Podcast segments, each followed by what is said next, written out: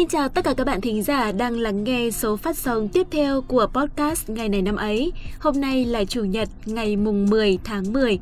Như thường lệ, trước khi đến với những sự kiện nổi bật của ngày hôm nay trong quá khứ, chúng ta sẽ cùng với nhau hòa mình vào dòng chảy tin tức, sự kiện ở thời điểm hiện tại để cùng nắm bắt những vấn đề đang được quan tâm. Hãy nói về hiện tại trước khi nói về quá khứ các bạn nhé.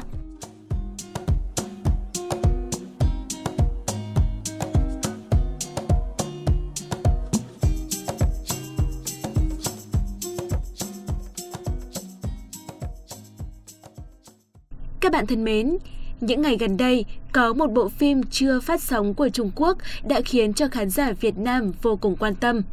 Nói tới đây thì chắc các bạn có hơi thắc mắc bởi tại sao chưa phát sóng mà đã nhận được nhiều sự quan tâm tới như vậy.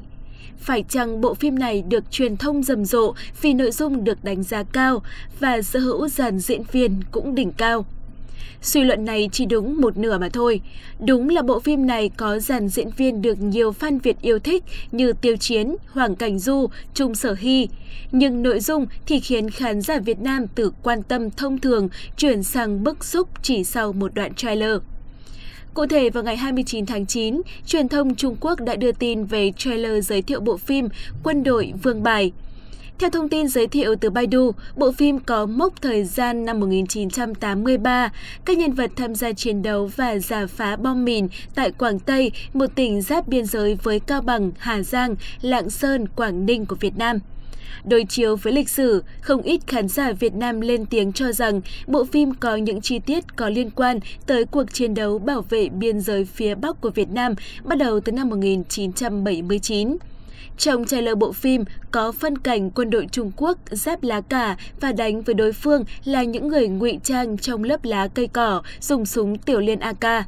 Không chỉ vậy, trang phục mà các diễn viên Trung Quốc mặc trong bộ phim này trùng khớp với quân phục trong giai đoạn họ tiến hành cuộc chiến tranh xâm lược biên giới Việt Nam năm 1979 và sau khi trailer này được cộng đồng mạng quan tâm.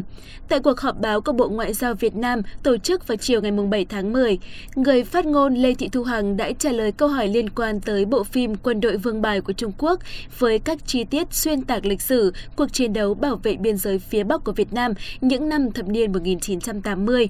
Đại diện Bộ Ngoại giao cho biết, cơ quan chức năng của Việt Nam đã chú ý tới những thông tin liên quan tới bộ phim này.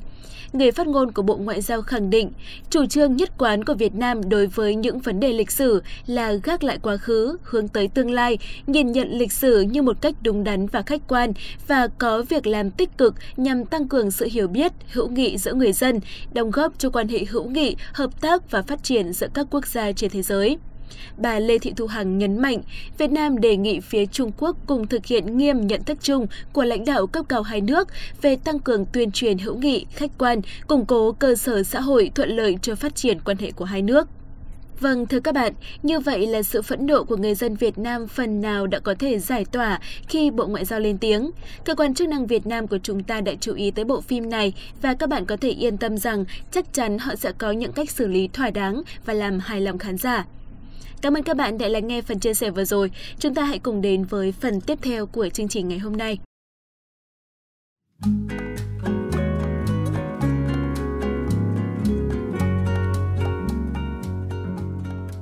Vâng, thưa các bạn, phần nội dung này thực ra là phần chúng ta thư giãn một chút trước khi đến với những thông tin tiếp theo. Vì chương trình của chúng mình được phát sóng hàng ngày, nên mỗi ngày ngoài những thông tin sự kiện thì chúng mình còn muốn gửi tặng cho các bạn thính giả những món quà tinh thần nho nhỏ để các bạn có thêm những niềm vui to lớn trong cuộc sống này. Trước tiên, xin được gửi lời chúc mừng sinh nhật tới tất cả các bạn thính giả có sinh nhật trong ngày hôm nay. Sẽ thật tuyệt vời khi chúng ta biết tới nhau vào chính ngày sinh nhật của mình, để rồi những ngày sau, dù không phải sinh nhật của bạn, nhưng bạn vẫn gặp gỡ chúng mình. Chúc các bạn có một ngày trọn vẹn với cảm giác hạnh phúc khi được quan tâm và yêu thương. Chúc các bạn sang tuổi mới sẽ có nhiều niềm vui, nhiều sức khỏe, nhiều may mắn. Dù cho khó khăn có xuất hiện thì cũng đừng sợ hãi. Hãy mỉm cười đón nhận và vượt qua. Vượt qua được những khó khăn, đó cũng chính là một thành công rồi. Và bây giờ sẽ là món quà mà chúng mình muốn gửi tặng cho các bạn. Vâng, đó vẫn là một câu danh ngôn thôi, nhưng nội dung là gì? Hãy cùng tập trung lắng nghe nhé. Không ít thì nhiều cũng sẽ có những tác động tích cực tới tâm trạng của các bạn và phần nội dung này sẽ được trình bày bởi MC Viên Trà.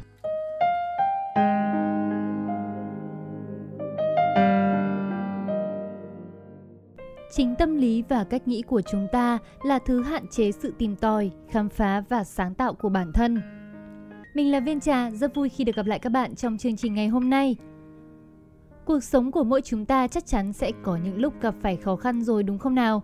Đứng trước mỗi khó khăn là muôn vàn câu hỏi hiện ra trong đầu.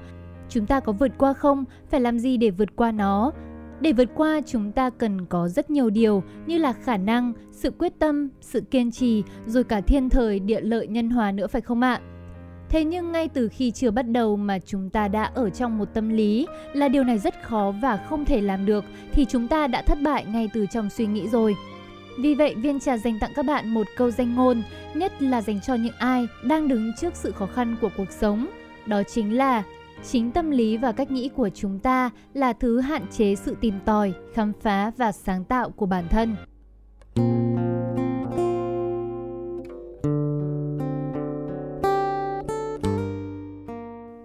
Nếu cứ ôm sự sợ hãi sẽ lăn xuống dốc để đi leo núi thì bạn mãi mãi chẳng thể leo lên đến đỉnh núi.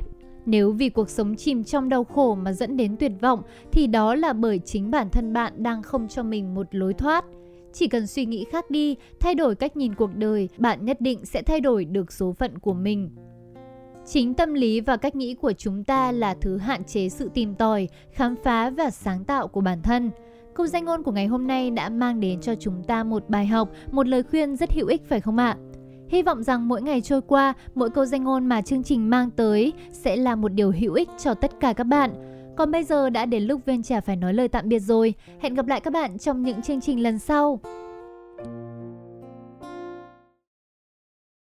Vâng, xin được cảm ơn Viên Trà và cảm ơn những lời chia sẻ của bạn. Bây giờ thì chúng ta sẽ cùng đến với phần cuối của chương trình ngày hôm nay. Hãy cùng với Hiền Vi và Thảo Nguyên tìm hiểu xem ngày hôm nay của những năm trong quá khứ đã có những sự kiện quan trọng nào xảy ra.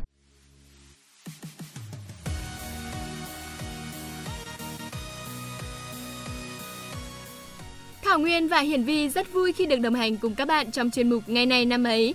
Hôm nay ngày 10 tháng 10, ngày thứ 283 trong năm.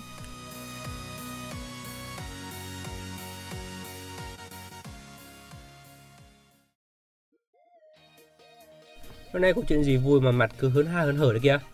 À, à, đi sửa điện thoại về lấy về chưa đấy? Có, ngày mai đi lấy nè. Lại được gặp anh chủ quán điện thoại, trời đất ơi, đẹp à. trai kinh khủng luôn ý mê trai vừa vừa thôi khỏi bị lừa đấy. Kệ tôi. Bắt đầu chương trình thôi nào các bạn ơi. Đầu tiên cùng đến với những sự kiện tại Việt Nam nào.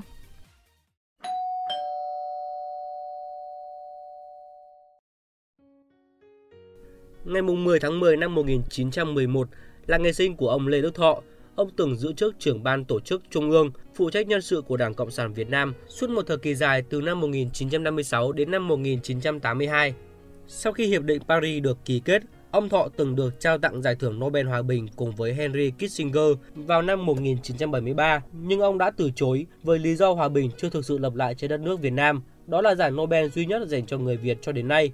Lê Đức Thọ được xem là một nhân vật vô cùng quan trọng trong việc trợ giúp Lê Duẩn trong suốt quá trình củng cố quyền lực. Ông cũng là một nhà thơ với một số tập thơ như là Trên những nẻo đường 1956, Đường ngàn dặm 1977, Nhật ký đường ra tiền tuyến 1978, thơ Lê Đức Thọ 1983. Ông mất ngày 13 tháng 10 năm 1990, hưởng thọ 79 tuổi. Chúng ta sẽ cùng chuyển sang một thông tin quan trọng tiếp theo. Với chiến thắng Điện Biên Phủ lừng lẫy Nam Châu chấn động địa cầu, Pháp buộc phải ký hiệp định Geneva, đồng thời rút hết quân về nước. Đúng 8 giờ ngày 10 tháng 10 năm 1954, các đơn vị quân đội nhân dân Việt Nam tiến vào từ năm cửa ô, tiếp quản thủ đô sau 9 năm bị tạm chiếm. Hà Nội từ đây sạch bóng quân thù, cờ hoa hân hoan đón mừng những người con chiến thắng trở về trong ngày lịch sử. Sự kiện này đánh dấu một bước ngoặt có ý nghĩa cực kỳ to lớn, mở ra một thời kỳ mới hết sức vẻ vang trong lịch sử ngàn năm văn hiến. Kể từ đây, thủ đô đất nước ta thoát khỏi ách thống trị của đế quốc thực dân, nhân dân lao động thoát khỏi chế độ áp bức bóc lột, người dân được đứng lên làm chủ vận mệnh của mình, xây dựng xã hội mới, mở đầu sự nghiệp cách mạng xã hội chủ nghĩa trên đất nước. Ở miền Nam, quân đội Pháp dần dần rút đi và trao quyền lực cho chính quyền quốc gia Việt Nam, trong khi Hoa Kỳ tăng cường các hoạt động tình báo, tuyên truyền, viện trợ và cố vấn cho quốc gia Việt Nam để chính phủ này có thể đương đầu với Việt Nam Dân Chủ Cộng Hòa và tiêu diệt lực lượng Việt Minh còn lại ở miền Nam.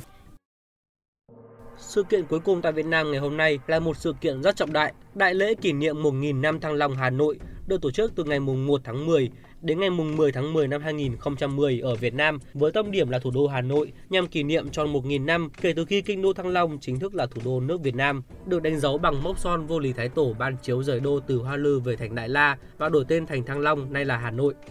Nhiều công trình được xây dựng cùng các sự kiện đã được tổ chức trong vòng 2 năm 2009 và 2010 để chào đón đại lễ với các lễ hội văn hóa truyền thống.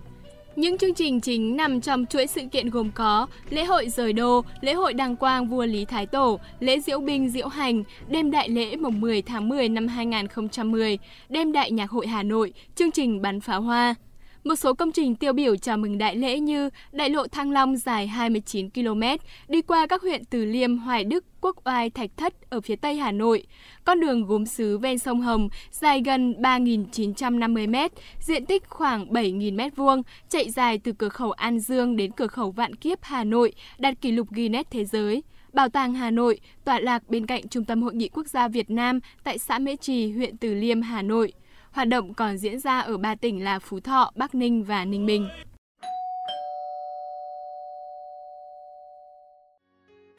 Cách mạng tan Hợi ở Trung Quốc bắt đầu với khởi nghĩa Vũ Xương vào ngày 10 tháng 10 năm 1911, chấm dứt triều đại nhà Thanh với hàng nghìn năm phong kiến, khai sinh ra Trung Hoa Dân Quốc. Ngày diễn ra cuộc khởi nghĩa mùng 10 tháng 10 được lấy làm ngày quốc khánh của Trung Hoa Dân Quốc. Lễ khai mạc Thế vận hội mùa hè 1964 được cử hành tại Tokyo, Nhật Bản vào ngày 10 tháng 10. Thế vận hội mùa hè 1964 là kỳ Thế vận hội đầu tiên được tổ chức tại châu Á và là lần đầu tiên Nam Phi bị ngăn cản tham gia do có hệ thống kỳ thị chủng tộc trong thể thao. Đây là kỳ Thế vận hội đầu tiên được phát sóng quốc tế mà không cần gửi băng ra hải ngoại như tại Thế vận hội 1960 và cũng là lần đầu tiên có phát sóng truyền hình màu. Tại kỳ Thế vận hội này, đoàn thể thao Mỹ đứng đầu với tổng cộng 90 huy chương, trong đó có 36 huy chương vàng. Đoàn thể thao Liên Xô có tổng cộng 96 huy chương nhưng chỉ xếp thứ hai do kém 6 huy chương vàng so với Hoa Kỳ. Đứng thứ ba chính là nước chủ nhà Nhật Bản. Thế vận hội mùa hè 1964 tại Tokyo đánh dấu sự tiến bộ và tái xuất của Nhật Bản trên vũ đài thế giới. Nhật Bản mới không còn là một đối thủ thời chiến mà là một quốc gia hòa bình, không đe dọa bất kỳ ai. Đến đây thì thời lượng của ngày này năm ấy hôm nay đã hết. Xin cảm ơn các bạn đã chú ý lắng nghe và đừng quên là chúng mình có hẹn vào ngày mai nha.